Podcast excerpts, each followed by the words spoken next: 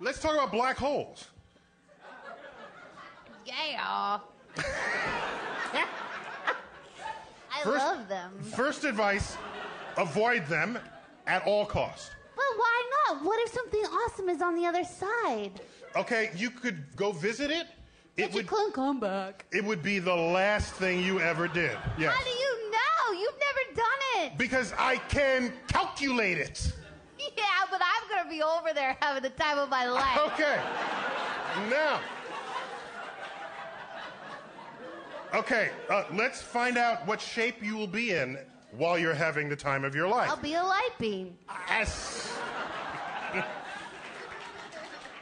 Black holes don't discriminate. They suck light beams just as much as they suck matter. So, as you fall towards a black hole, the gravity that you experience begins to grow. Well, that's obvious because you're getting closer to its center of gravity.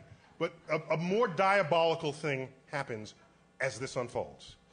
The gravity at your feet starts becoming greater than the gravity at your head by ever increasing margins. In other words, I'm gonna get taller. you're going to get taller.